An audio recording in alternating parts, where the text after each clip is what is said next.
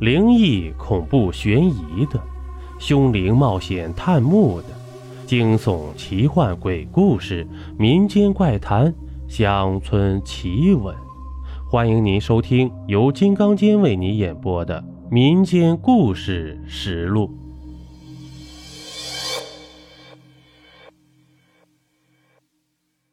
第八节：惠山的坟墓被盗了，光阴荏苒。岁月如梭，转眼间，惠山和母亲去世整整三年了。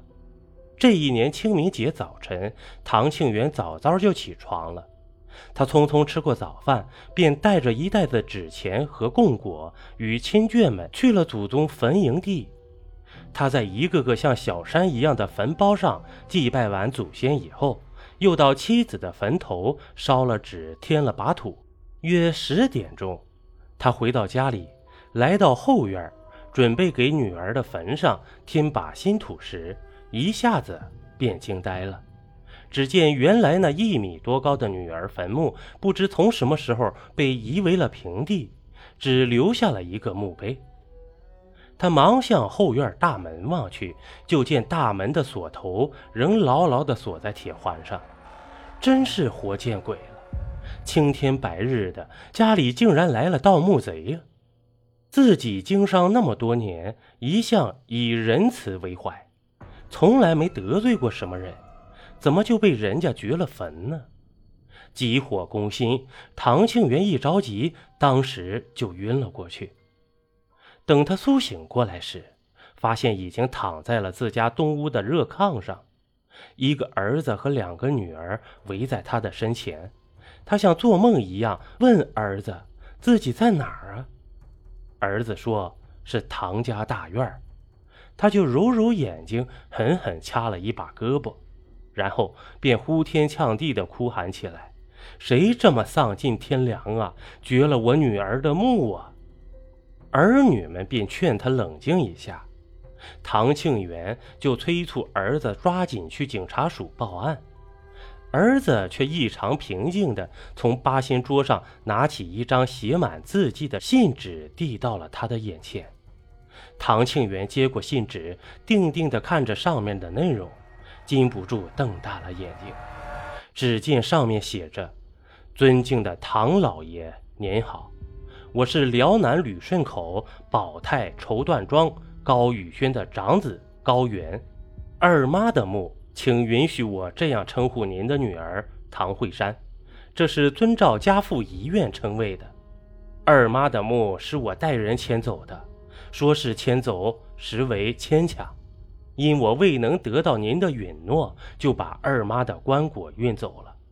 但若说是盗墓，那就冤枉我了，因为墓里的金条和银器都给您留了下来。自古以来，迁坟祭祀。是每个家族的大事，可是我等不及了，因为家父高宇轩两天前的傍晚去世了，临终前特意把跟二妈的故事告诉于我，叮嘱我必须去天津找到二妈，如我找不见二妈，他死都不会瞑目啊。他还说，与二妈在阳间未能百年好合，就在阴间结为夫妻吧。所以那天傍晚，他刚刚离世，我就带着家人去了天津。哪知我到了二妈的居住地一打探，主人却说二妈早已到宏发米行老板家当保姆了。随即我又找到了洪老板娘，女主人又告诉我说二妈在三年前得绝症故去了，还说被您接到了家里，安排了后事。这个消息对我来说无异于晴空霹雳，因为我万万没有料到，比我小一岁的二妈竟然比我父亲早走了三年。为了完成父亲的遗愿，我又带着伙计踏上了通往辽西的火车。因火车到辽西已经是凌晨五点了，我和伙计们在县城一家赌馆打探到您家的地址后，便悄悄来到您家的后院墙外。那功夫，我发现您从正门拎着个包裹，乘上了一架马车。我猜想，您一定出门祭祖去了，便于家人跳进墙内把二妈的墓给起了。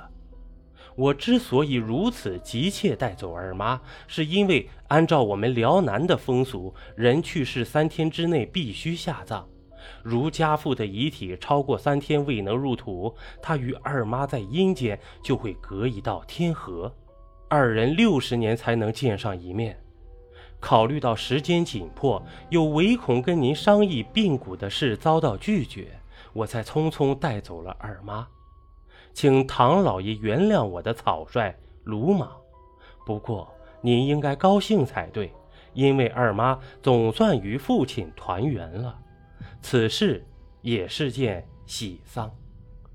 敬祝唐老爷安好。高原于民国二十七年清明。唐庆元看罢纸上的内容，望着八仙桌上黄灿灿的金条和为女儿陪葬的银盆银碗，唏嘘不已。难得高先生对女儿一片深情，竟在临终前把心中的秘密告诉给了儿子。并把二人的归宿问题交给了儿子善后处理，这是多么重情重义的男人呢？虽然二人恩爱的时间短暂，但他们的感情比山高，比水长。女儿在那个世界总算有个好归宿了，这也了却了唐庆元多年的夙愿。自打惠山的坟墓被迁走之后啊。唐庆元每天去后园子散步，望着杏树旁那块平整的土地，心里总是空荡荡的，总觉着家里缺了点什么。他想去女儿的新家看一看，和她说说知心话，给她的房子添上一把新土。于是，一个月之后，按照高原留下的地址，他和儿子踏上了开往辽南的列车。高原在一家酒店隆重地接待了唐氏父子之后，便带领他们来到了高家祖上坟营地中。唐庆元和儿子伫立在摆放着一圈花篮的新坟前，望着花岗岩的墓碑上篆刻着“家父高宇轩与母亲沈秋平、唐慧山”之墓几个大字时，泪水模糊了他的视线。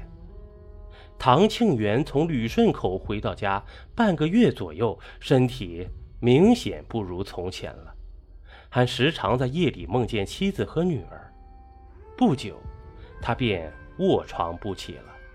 渐渐的，他感到自己的大限已到，便把儿女们唤到面前，叮嘱道：“我马上就要见你们的母亲和妹妹去了。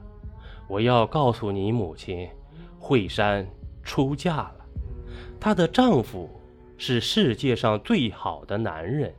唐庆元说完这句话，就闭上了眼睛。他去世的神情很安详，嘴角还挂着笑。好了，这一集播完了。如果您喜欢我的专辑，还麻烦您点个订阅吧。咱们下集见。